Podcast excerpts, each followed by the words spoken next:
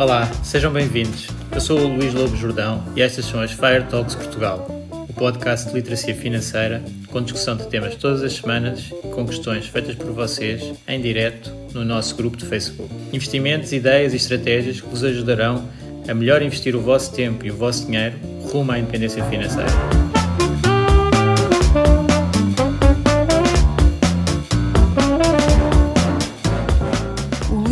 Jordão trabalha nos mercados financeiros há mais de 20 anos. É um analista financeiro certificado pelo CFA Institute, criou o maior fundo português de ações e é atualmente responsável pelos produtos Stoic na SGF. Todas as opiniões expressas pelo Luís e eventuais convidados são exclusivamente suas e não refletem a opinião da SGF ou do CFA Institute. São ideias à data de gravação e estão sujeitas a alterações. Todos os investimentos envolvem riscos. Este podcast tem um intuito meramente informativo e não deve ser tomado como base para decisões de investimento.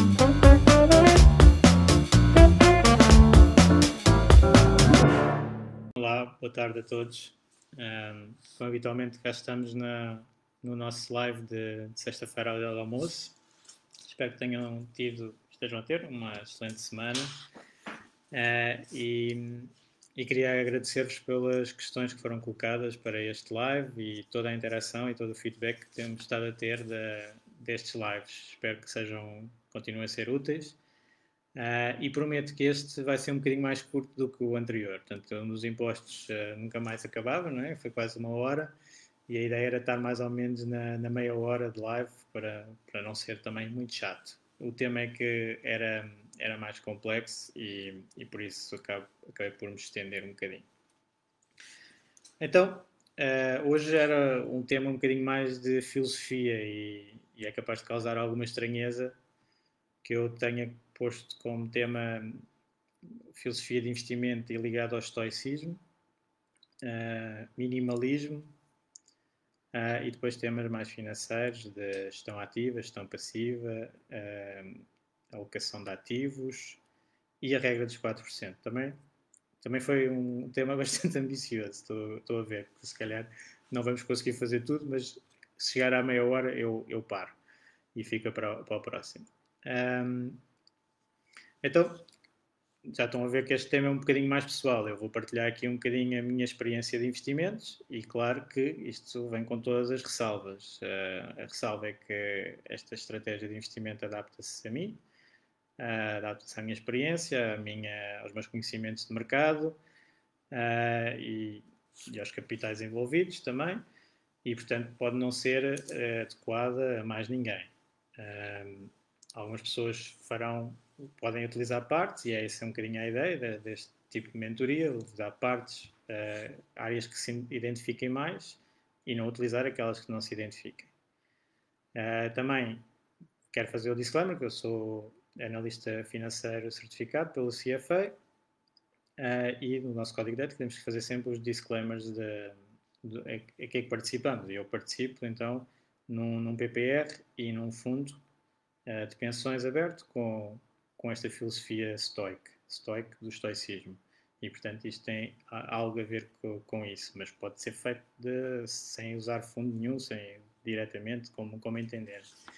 Um, mas eu gostava de falar então da parte da, da filosofia do estoicismo, eh, o que é que tem a ver com, com investimentos, não é? Que, é, que é a questão que normalmente aparece. Não? À partida, a filosofia grega uh, terá pouco a ver com investimentos. Uh, mas o que é certo é que tem, para mim, para mim eu sinto que tem. E sinto que tem porquê? Porque um, o principal problema quando nós estamos a investir, como Benjamin Graham uh, já disse no Intelligent Investor, é, somos nós próprios, são as nossas emoções. As nossas emoções é que normalmente tendem a, a causar impactos desastrosos nos nossos investimentos. E portanto, se nós conseguimos controlar as emoções, e basear-nos mais em sistemas e ter processos, nós conseguimos obter muito melhores resultados. E o estoicismo parte um pouco daí.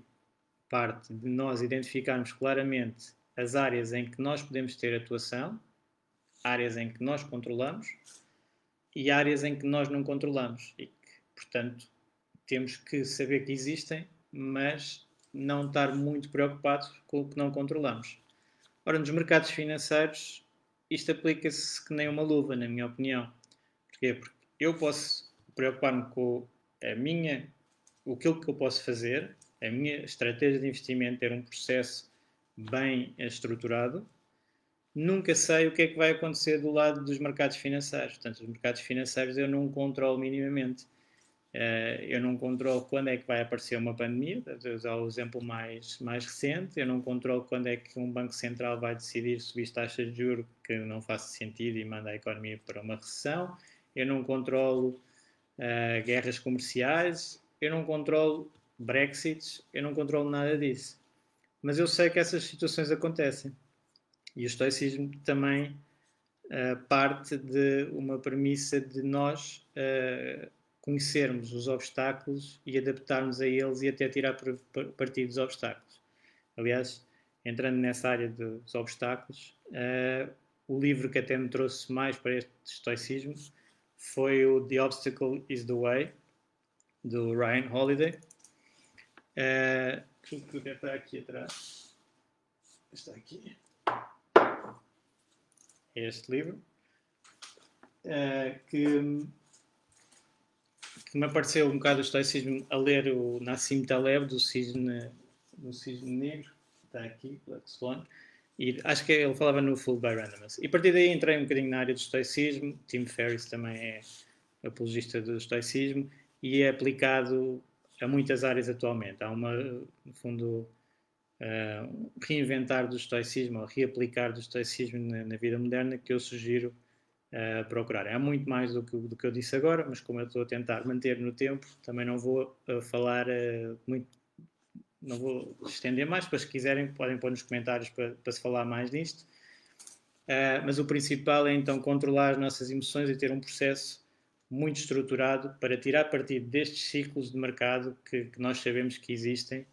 Uh, os, os, investidores tendem a deixar-se levar pelas emoções, Uh, e, portanto, tendem a ficar muito otimistas quando as coisas estão positivas, muito pessimistas quando estão negativas, e nós sabemos que estas, uh, este otimismo e este pessimismo reverte para a média, e, portanto, podemos tentar uh, aproveitar um pouco essa situação.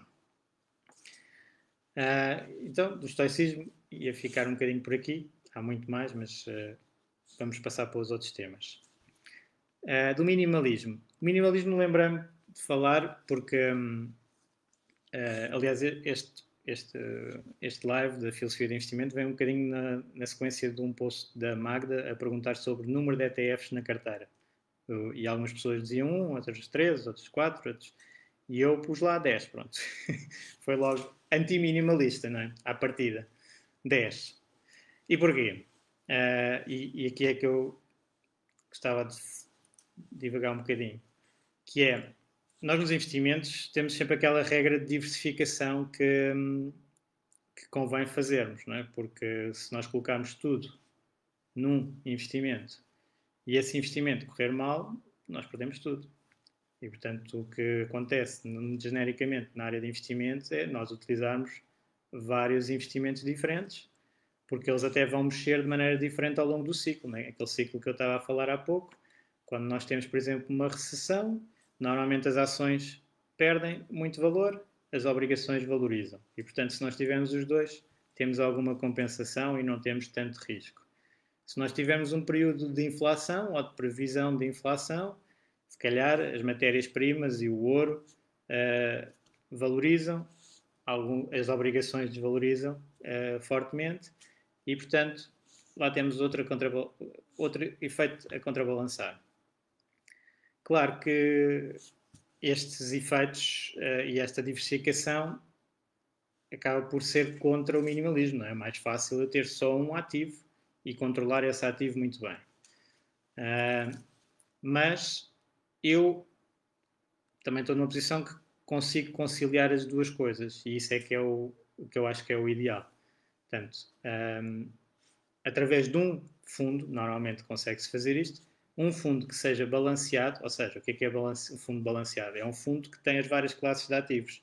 Tem ações, tem obrigações, tem o ouro, tem as imobiliárias, as commodities, pode ter uma série de ativos. E todas juntas dentro de um ativo. E, portanto, eu consigo ser uh, minimalista ao ter apenas um fundo, se esse fundo depois diversificar numa série de, de ativos diferentes. E por isso é que eu nessa resposta coloquei 10 ETFs. Por acaso, são mais 10 eh, ETFs e 27 ações diretas, que isso é o outro tema que eh, vamos falar a seguir da, da, gestão ativa, gestão passiva e um bocadinho de, diferente. Mas uh, aqui, no fundo, conseguimos englobar dentro de um único produto e, portanto, pode ser muito simples da parte do utilizador. Uh, eu só tenho que investir num sítio e esse sítio diversifica por uma série de ativos diferentes. E também ajuda muito em termos de custos. Por, por exemplo, se nós tivermos a fazer uh, esta estratégia diretamente, uh, nós vamos ter muitos custos de transação. É? Com 10 ETFs, mesmo que seja uma corretora que ofereça o primeiro ETF, como, como a de Giro, como já se falou aqui, ou outras, se calhar não oferece todos e, portanto, depois tem custos muito, muito grandes e se for para diversificar, valores mais pequenos, é um, é um custo muito elevado. E aqui é que facilita, não é? Quando se tem um, um fundo em que não tem custo de transação para entrar nem para sair, um, todo o, o, euro que eu ponho lá é automaticamente disperso nos ativos que estão lá dentro, sem custos. Portanto, uh, funciona bem nesse sentido. E o minimalismo é uma, uma filosofia que eu também gosto muito. E no Fire é, é muito. Muitas pessoas adotam, como é óbvio, porque simplifica a nossa vida. Não é? Portanto, nós, nós não queremos complicar a nossa vida, muito menos com coisas financeiras, uh, ter que controlar várias, uh, vários investimentos diferentes. Portanto, aqui eu acabo por ter que fazer isso, até porque um, eu experimento muita coisa, né? quando se falou também de peer-to-peer e etc., também diversifico por aí, vou experimentar várias plataformas para depois tentar concentrar na, nas melhores e, e, e, depois simplificar. Portanto, tenho que uh, prejudicar um bocadinho, ter coisas a mais para depois conseguir selecionar uh, as melhores. Uh, e, portanto, no fim, chega-se a um processo em que se consegue, então, usando poucos ativos diferentes, ou um ativo que diversifica entre vários, uh, melhores resultados. Por exemplo, isso consegue-se também, lá está com aquele exemplo de um ETF, se as pessoas tiverem um ETF de ações uh, mundiais de mercados desenvolvidos e emergentes, já estão a diversificar por uma série de empresas, não é? Só não estão a diversificar por outras classes de ativos. Aí é que ainda não existe tantos ETFs eh, balanceados. Uh, e depois isto acaba por ter os efeitos fiscais também interessantes que, que eu falei de outra vez, de, também tem muito menos custos quando quer trocar de um lado para o outro. Portanto, aqui o que queria passar é, dentro desta filosofia de, de estoicismo e depois de estoicismo aplicado também está muito relacionado com o minimalismo, focar no que é essencial também, uh, conseguir fazer então a diversificação com apenas um uh, instrumento. E agora aquele tema que normalmente também me perguntam, então, mas tu, tu gostas muito de gestão passiva, usas muitos ETFs, mas não usas 100% de ETFs. Mas porquê? Porquê é que não fazes um PPR só de ETFs? Por acaso já tentar fazer, mas uh, o Stoic uh, original, digamos assim, não, não tem. É, tem ETFs para muitas áreas, tem um fundo mais tradicional de, de imobiliário e tem 27 empresas neste momento, 27 ações de empresas líderes mundiais. E porquê? Um, porque apesar de todos os estudos mostrarem que a gestão passiva, em média, vai ser melhor que a gestão ativa, uh, isso é matemático, vai sempre acontecer. Um, tendo muita experiência de mercado, a pessoa já consegue selecionar quais é que são os acima da média. O que é que se consegue fazer acima da média e a média, pronto, na média está tudo. Portanto, uh, normalmente a crítica é como é que eu vou descobrir quem é que está acima da média? Uh, há algumas pistas, uh, tem que se fazer algum trabalho e, e, algumas pistas. E há muito research então que mostra que a gestão passiva, em média, dá, é, dá melhores resultados que a gestão ativa, mas também há muitos estudos que mostram por que razão uh, alguns investidores batem a gestão passiva por que razão? Não? É? Porque é que o Warren Buffett uh, bateu tão facilmente a gestão passiva durante tantos anos. Porque é que montes de investidores daquela linha de pensamento bateram os mercados durante muitos anos. E esses estudos uh, normalmente são juntos num tópico que se chama Factor Investing investir em fatores, que é identificar aquelas características das empresas, isto neste caso mais para o mercado acionista, que fazem com que elas tenham melhores resultados no, no futuro. Uh, e são chamadas também as anomalias. Anomalias à teoria dos mercados eficientes. Portanto, a teoria dos mercados eficientes foi inventada nos anos 70, julgo que é anos 70, e dizia que pronto, já está tudo no preço uh, e, portanto, não se consegue uh, gerar mais retorno sem gerar mais risco. Só que depois encontraram-se muitas chamadas anomalias a esta teoria, porque esta teoria também parte de umas premissas que não, não se materializam na realidade, não é? porque parte da premissa que não há custos de transação, que toda a gente tem a informação toda, que os agentes são todos racionais, e portanto houve uma série de evoluções a mostrar que, ah, mas se eu fizer isto, eu tenho melhores resultados e nem tenho mais risco. Então é, vai considerado uma anomalia. Ah, se eu fizer aquilo, uh, por exemplo, empresas pequenas uh, outperformar as empresas maiores. Houve muito tempo essa, essa ideia. Uh, entretanto, também há que dizer que as anomalias vão sendo uh, reduzidas, não é? Se muitos investidores começarem a fazer o mesmo, vai-se reduzindo e depois tem que arranjar outras. E isto é um gato e rato, portanto, é como os lucros na economia, não é? A economia, em teoria, as empresas não dão lucro, mas o que é certo é que elas dão lucro durante muito tempo até deixarem de dar lucro. Depois a competição há de fazer o trabalho, mas pode demorar 100 anos. Uh, aqui nos mercados também, essas anomalias podem existir durante muito tempo, principalmente porque, tendo estado na indústria, uh, e ainda estando indiretamente ligado, mas a indústria maior de asset management, a pessoa vê as anomalias ou as ineficiências que, que esse asset management traz e que, portanto, pode, acaba ser, poder ser explorado. Portanto, as decisões, por exemplo, de comitê, é algo que já está muito estudado. Se tivermos 20 pessoas quase a decidir sobre os investimentos numa carteira de investimentos, aquilo vai dar para a média. E na média fica-se fica igual à média, depois tem custos, portanto fica-se abaixo.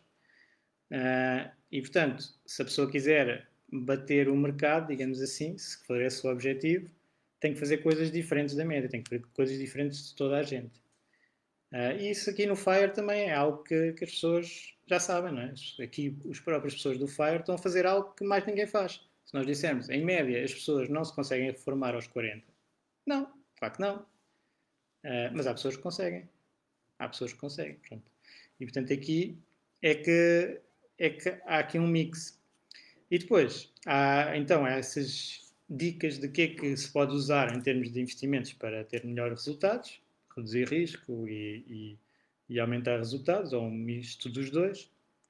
E depois hum, há, há, esses estudos que permitem então uh, fazer aqui a, a, gestão ativa, digamos, ativa, diferenciar do benchmark, do índice mundial de ações, por exemplo, eu posso fazer uma diferenciação desse índice sem mexer muito. Portanto, a gestão ativa, normalmente, há aqui um, um erro de um bocadinho por causa da linguagem, que é a gestão ativa, as pessoas consideram que é aquele gestor que está a comprar e vender ações e que está em cima do mercado e que a notícia saiu e vai comprar e vai vender. Pronto. Essa gestão ativa, por exemplo, não é a que eu faço. Nada. Não tem nada a ver. Uh, porque isso normalmente não funciona com custos de transação, é muito raro isso, isso acontecer, eh, funcionar bem. Agora, a mim, os meus modelos são os Warren Buffett deste mundo que compram uma empresa, estudam muito uma empresa, fazem o investimento na empresa e mantêm durante bastante tempo, um longo prazo. Portanto, o, o período de detenção de uma empresa favorito do Warren Buffett é para sempre. E o meu também. Eu não quero estar a trocar a carteira. Eu compro uma empresa, e fico com a empresa. Isto funciona muito melhor do que, do que a gestão ativa daquela que anda sempre em cima do, do, mercado a tentar adivinhar o que é que vai acontecer. Portanto, eu também não faço prognósticos de economia ou de mercados. Eu tento adaptar ao cenário que está na altura. E isto feito com muitas regras, quase que é gestão passiva. Portanto, é, é uma gestão tão disciplinada que parece quase a gestão passiva, mas depois tem uh, empresas diferentes, fazes pesos diferentes uh, e, e depois o que é que é mais importante é que isto tem funcionado. Portanto, desde que eu comecei a fazer isto, eu tenho no fundo duas partes da minha carreira. Uh, a primeira parte foi gestão mais tradicional, não sabia nada, saí da faculdade e comecei a fazer investimentos e era mais de conhecer as empresas e, e fazer o, o, investimento, decidir o, o, negócio. E uma parte mais sistemática nesta onda. Portanto, os primeiros 10 anos foi dessa, os últimos 10 anos foi da, da outra. E nesses últimos 10 anos os resultados têm sido muito, muito fortes. Portanto, um fundo que eu lancei ainda no, na anterior empresa uh, tem estado a bater o índice mundial uh, por 4% bruto ao ano. Portanto, depois eles cobram quase 2%, mas a base está a fazer 4% melhor do que o índice mundial, uh, com menos risco, ainda por cima. Portanto, claramente superior. Portanto, é um bocadinho da base disso, dessas regras que eu deixei lá, mas adaptadas atualmente, que tenho nos, nos fundos atuais para ter uh, melhores resultados. Portanto, enquanto os resultados continuarem a ser uh, bastante melhores do que, do que a gestão passiva, um, convém fazer. Depois, outra parte interessante aqui da, da, da, gestão passiva e ativa e porque é que, porque é que eu ainda faço um bocadinho diferente é, de, do que aqui no, no Fire tipicamente acontece e porque é que o tipicamente do Fire é, é tão focado na gestão passiva.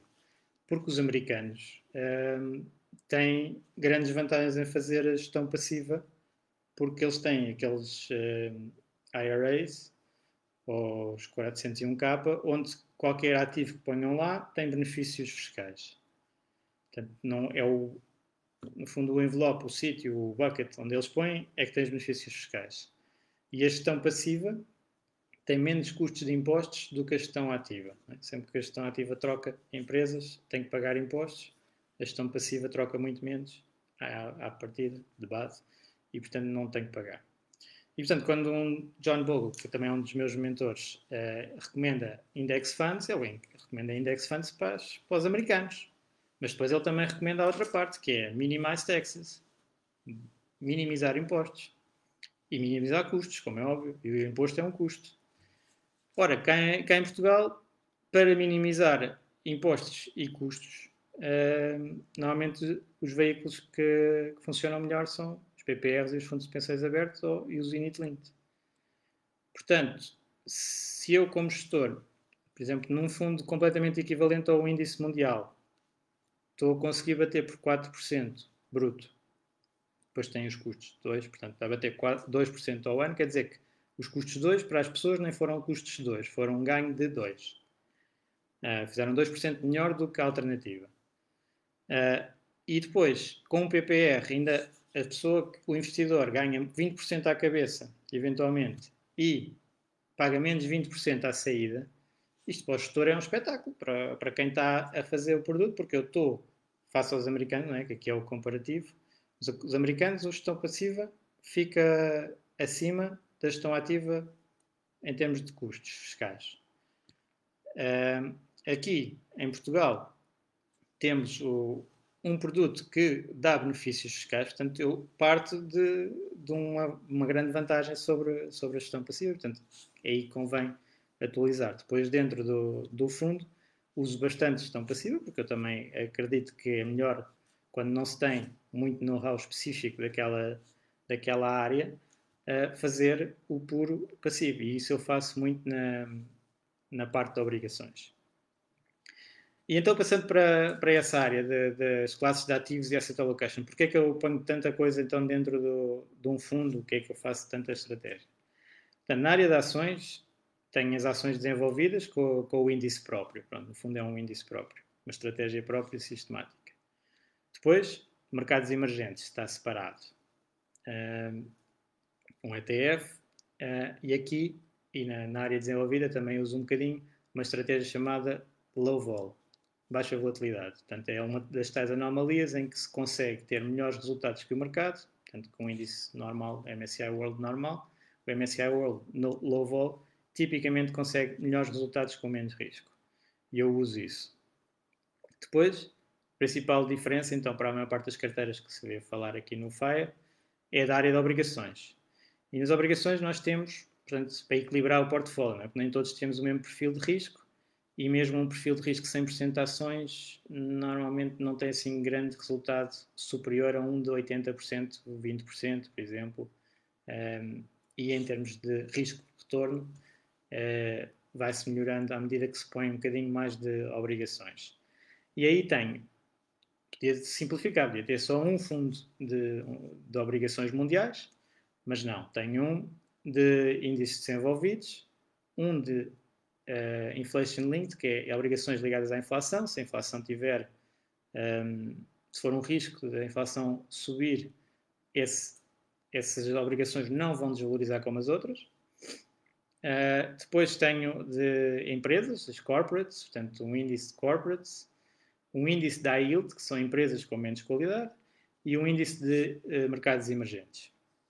Uh, e aqui acaba por se conseguir diversificar e ter taxas muito mais interessantes, não é? Porque quando a pessoa escolhe o índice global de obrigações, uh, o que é que vai aparecer nesse índice? Vai aparecer as maiores emitentes mundiais e esses maiores emitentes até estão a pagar zero ou negativo. É o Japão, é a Alemanha, é a Itália, uh, Estados Unidos, neste momento com taxas baixíssimas. Portanto, para se ter algum retorno, normalmente temos que ir um bocadinho mais para obrigações de empresas e, eventualmente, até fazer um mix com um bocadinho de obrigações à yield e, e emerging market. Portanto, aqui um bocadinho mais técnico, mas uh, consegue-se buscar um bocadinho mais taxa de juros sem, sem perder tanto. Claro que não tem o risco que existe, mas o risco de taxa de juros também é muito grande naquelas obrigações que, hum, que são consideradas seguras. Não é? Portanto, é, essas obrigações têm prazos muito longos, basta a taxa de juros subir um bocadinho e as obrigações desvalorizam fortemente. Portanto, temos que ter um pouco de atenção com isso, que o risco está lá. Depois ainda tenho um bocadinho de imobiliário para diversificar e o ouro também. Pronto. E, e se calhar passava porque já estou a perder, já estou a gastar muito tempo, já estamos com 26 minutos. Uh, e agora gostava de falar da regra dos 4%. E porquê a regra dos 4%? Porque esta filosofia de investimento e esta alocação que eu tenho é muito para o longo prazo, para aquela pessoa que quer criar os ativos, que os ativos paguem, comecem a pagar para ela e para a família dela e para sempre. Portanto, é um bocadinho, o pensamento que eu tenho é um bocadinho de fundação. É ativos a pagar ilimitado. E isso a regra dos 4% mostram é, é, é mais próxima disso. E é como as fundações também trabalham. Tiram um bocado todos os anos para os gastos e mantém os ativos investidos para eles continuarem a crescer e ir retirando. E, portanto, eu agora ia passar já, uh, portanto, isto é o conceito, é muito simples em termos de decisão de investimento e do que está sob o nosso controle como investidores. Nós colocamos no mercado, de preferência, todos os meses, todos os meses vamos colocando, não tentar inventar e, e descobrir qual é que é a altura para colocar para o mercado, que ele caiu, que subiu, tentar só, se tivermos algum uma reserva e às vezes as obrigações também para isso, para realocar. Se o mercado cair muito, como aconteceu, por exemplo, agora com o Covid, aproveitar algumas quedas intermédias para reforçar mais, mas a tendência é sempre pensar sempre eu estou a comprar e é por longo prazo, portanto nem penso em vender uh, e só penso em vender na regra dos 4% ou dos 3% ou o que for. Portanto, isso liberta-me logo imenso em termos de filosofia de investimento e o que é que eu vou fazer, não é? Porque se eu sei, eu estou a pôr dinheiro no, no mercado, esse dinheiro é para o longo prazo, eu não vou mexer nele.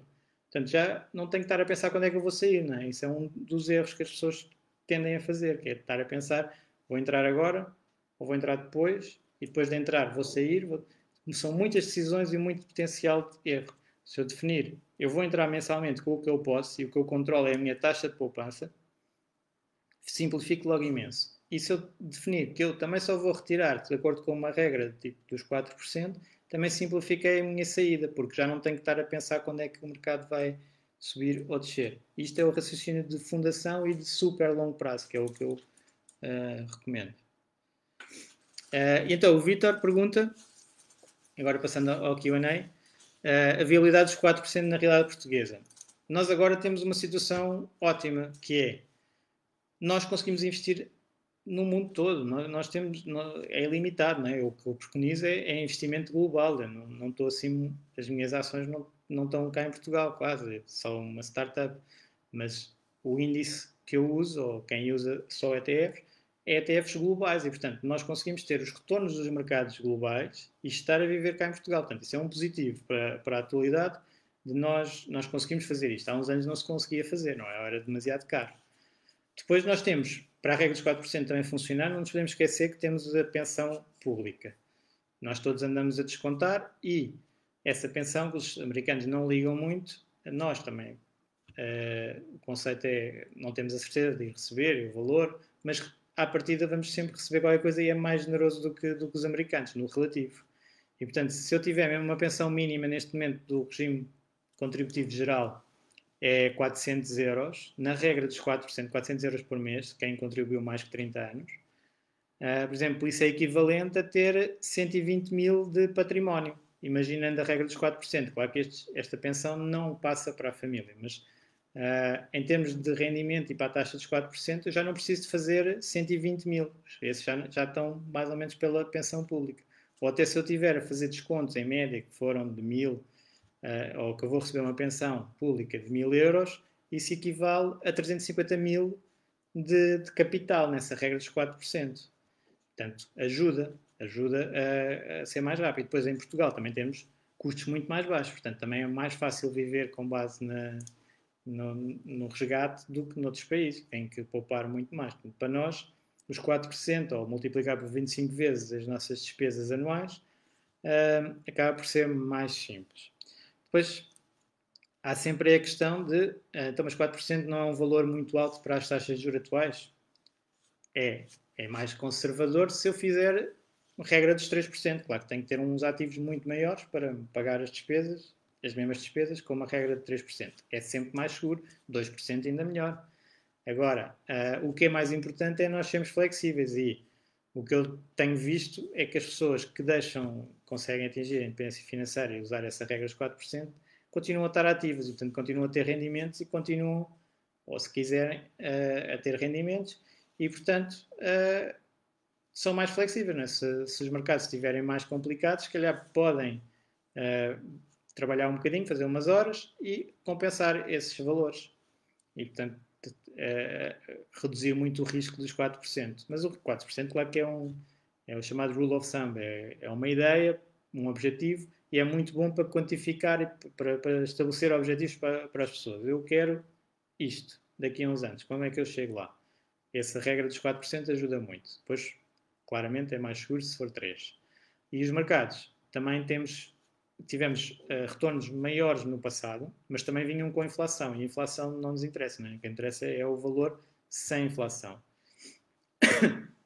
e então, se nós estamos agora com inflações perto de zero, uh, pelo menos 2% dos retornos antigos, aliás a média era 3% nos Estados Unidos, os 10% de retorno do, do mercado americano de ações, basicamente 3% era inflação e os 7% era retorno puro das ações. Portanto, se calhar agora podemos contar com, com 7 em vez dos 10 e podemos contar então com as obrigações perto do zero, portanto no total se calhar os 4, 5. Portanto, não vai dar muito longe de, desse nível. Os estudos que estão feitos para, para, o, para a regra dos 4% foi feito com testes de alocação. Portanto, aquilo que eu estava a falar há pouco, de ações, obrigações, foi testado com 50-50, 75 ações, 25 obrigações, 100% ações. E, portanto, nós quando estamos com mais porcentagem de ações na, nesse, nessa estratégia, uh, temos maior probabilidade de uh, conseguir uh, manter o poder de compra com a regra dos 4%. Não ganhamos muito face aos 75-25, mas ganhamos um bocadinho face aos 50-50 e provavelmente na situação atual, com obrigações perto de zero, mais interesse têm as ações para o longo prazo. Agora, as pessoas têm que estar mentalizadas que uma coisa é nós termos quedas de 30% no, nas ações num mês como foi agora, e isso não custa muito, quer dizer, a mim não, não me custou nada, quer dizer, aquilo recuperou logo e que, quem está preparado para isto uh, até foi, foi rápido, não é? Portanto, conseguimos investir, mas até podia ter sido mais, não é? a ideia era que ficasse um bocadinho mais lá em baixo e, e desse mais tempo para investir mais, mas uh, claramente não tem nada a ver com outras crises do passado, não é? A crise da dot-com de 2000 foi 3 anos a cair, mais do que, do que os 30%, portanto aí as pessoas têm que estar a sofrer essas quedas, não é? aqui volta ao estoicismo, têm que estar a sofrer e a confiar que no futuro as ações vão subir, e é mais difícil quando toda a gente está a dizer isso é uma porcaria, para que é que estás a investir em ações, só desvaloriza, porque estão há 3 anos a desvalorizar. Aqui, neste caso, o Covid foi, foi muito rápido para baixo, muito rápido para cima, não custou nada a quase ninguém, exceto quem, quem vendeu no, a, a perder, não é? Uh, mas isso é porque estava com o foco no curto prazo e não no longo prazo. E, e portanto, uh, o que é que acontece? Uma pessoa com um rendimento, com uma, uns ativos relativamente reduzidos, pode estar com mais ações e se calhar não se preocupar tanto. Quando já começa a ser muito, muito valor, se calhar não quer que eles estejam a oscilar 30% num mês. Não é? Portanto, por isso é que depois faz uh, mais obrigações, mais ouro, mais imobiliário, para equilibrar. E, portanto, tem que reduzir. Aqui é o mix que a pessoa tem que escolher entre uh, retorno e risco, como sempre. Depois, uh, o Nuno e o Dominique também falaram daqui da, da rentabilidade e de retirar o distributivo ou, ou, ou acumulativo, na regra dos 4%, a ideia é vender 4% do portfólio todos os anos. Mas claro que pode ser como dividendo, a pessoa pode estar a investir num fundo ou, num, ou em várias empresas e elas em média pagarem um dividendo de 4%, eu vou usando esses 4%. Em termos fiscais, como falámos no outro live, é sempre mais favorável para um português um, ter o acumulativo e vender quando precisa. Quando estamos a receber dividendos, estamos sempre a ser tributados. Portanto, se eventualmente nem precisarmos de gastar, vamos estar a ser tributados sem, sem interesse. Mas é uma questão mais operacional e, e psicológica. Operacional porquê também? Porque uh, os dividendos as corretoras às vezes cobram uma, um valor de, de, de, de processar o dividendo, outras não se eu tiver que vender, vou ter custos de transação, portanto tenho que ver aí se interessa mais ter custos de transação ou se receber os dividendos. Por exemplo, se a corretora não cobrar nada pelos dividendos e cobrar pelas transações, se calhar pode até fazer sentido ter alguns dividendos. Normalmente o ideal é ter sempre um bocadinho um mix. Uma parte recebe automaticamente e outra que vamos lá vender se for preciso. Uh, pronto, eu já, já passei a meia hora do objetivo. Ia ficar um pouco por aqui. Não sei se há alguma questão que queiram colocar agora mesmo live ou se depois uh, colocam no, na, nos comentários ao, ao, vídeo e eu depois tento também, também responder. Ah, o, o Luís também fez uma pergunta sobre uh, estratégias de glide path, que é uh, portanto, nós irmos ajustando a nossa alocação de ações e obrigações ao longo do tempo até, até a data em que vamos retirar o capital. Portanto, aqui é, simplifica o processo para quem quer fazer isso, ou seja, eu tenho um objetivo que é naquela data, uh, vou investir para aquela data e naquela data eu quero tirar o dinheiro todo de uma vez, faz sentido. Portanto, eu vou reduzindo o risco, é? porque eu, por exemplo, há dois anos de um objetivo financeiro que eu quero muito uh, obter, não quero risco de mercado nenhum, é? porque em dois anos no, no, mercado não tem tempo muitas vezes de cair e recuperar, portanto pode só cair e não, depois já não consigo fazer o objetivo, dois anos normalmente é o limite. Uh, e portanto, essa estratégia Glide Path um, ou fundos target uh, faz com que vá-se reduzindo o risco ao longo do tempo e depois chega àquela altura, tenho um objetivo e está cumprido. Para a regra dos 4%, já não, já não faz tanto sentido. Uh, e mesmo para a reforma, fala-se muito, por exemplo, nos PPRs, de ter eh, um PPR sob a forma de fundo até 10 anos antes da, da idade da reforma e depois os últimos 10 anos ser um PPR sob a forma de seguro para garantir a reforma. Aqui qual é que é o problema? É quando eu chego à reforma eu não vou lá tirar o dinheiro todo, eu vou usar o dinheiro. Portanto, eu não, não, não é uma hora que termina aos 67 anos, eu quero tirar o dinheiro todo de uma vez. Não, isso já acabou. Isso é, isso é, esse conselho é porque ainda não foi atualizado de acordo com, com as novas regras que agora o que faz sentido é ir retirando a tal porcentagem. Eu quero definir uma porcentagem e vou retirando uh, todos os meses ou todos os anos. E, portanto, aí faz mais sentido ter a alocação que, que nós temos confortável. Portanto, não vamos estar a mudar a alocação. Se eu estou confortável com 80-20 ações ou obrigações, melhor é manter isso até, até aquela idade. Depois vou retirando uma parte e ele vai continuando a crescer e vou mantendo a regra dos 4%. Até porque eu queria deixar um bocadinho também aqui a mensagem que é Uh, para muitas pessoas este nível de ações pode ser muito alto, uh, mas existem montes de fundos que, normalmente fundações, que têm este tipo de, de alocação, 60%, 70% a 80% a ações. Porquê? Porque têm um horizonte temporal muito longo, só querem retirar uma porcentagem todos os anos e as ações são o ativo que melhor remunera o capital, tem remunerado o capital, portanto tem crescimento e vai pagando e vai adaptando-se com a inflação também, porque se os preços da economia aumentarem, as empresas também têm mais lucros até um certo ponto. Depois, começa a, se for a inflação muito alta, já tem mais problemas, mas uh, à partida estão muito mais protegidos do que obrigações. Uh, e, e, muitas vezes, isto também ligando agora outra vez ao início, ao estoicismo, uh, tentar não correr riscos é onde se corre mais riscos. Portanto, se eu tentar ter o meu dinheiro garantido e sem stress nenhum, uh, num banco, ele não vai crescer e vai eventualmente perder para a inflação. É como uma pessoa que acha que fica mais saudável por estar em casa parada e não faz exercício nenhum, porque assim não se lesiona. Não, a pessoa que vai ser mais saudável vai ser a que se faz o esforço uh, e que, pronto, arrisca-se a, lesionar, mas se fizer com consciência não se vai lesionar e vai ficar mais forte e vai aguentar melhor. Aquela pessoa que está parada o dia todo uh, e depois vai fazer qualquer coisa, tem um grande potencial de correr mal, não estar saudável e ter problemas. Aqui com o dinheiro também um bocadinho essa, essa situação. Claro que uh, temos que colocar um pouco em risco, temos a sofrer alguns movimentos de mercado, mas lá está, com o estoicismo nós aguentamos isso, mantemos uh, e sabemos que no longo prazo vamos ser recompensados por, por esse tomar de risco. E pronto, terminava assim este live. Já me estendi 10 minutos acima da meia hora. Isso também, pronto, foi um bónus.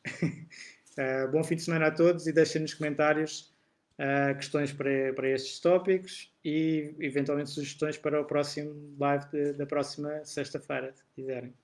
Obrigado a todos e, e bom fim de semana.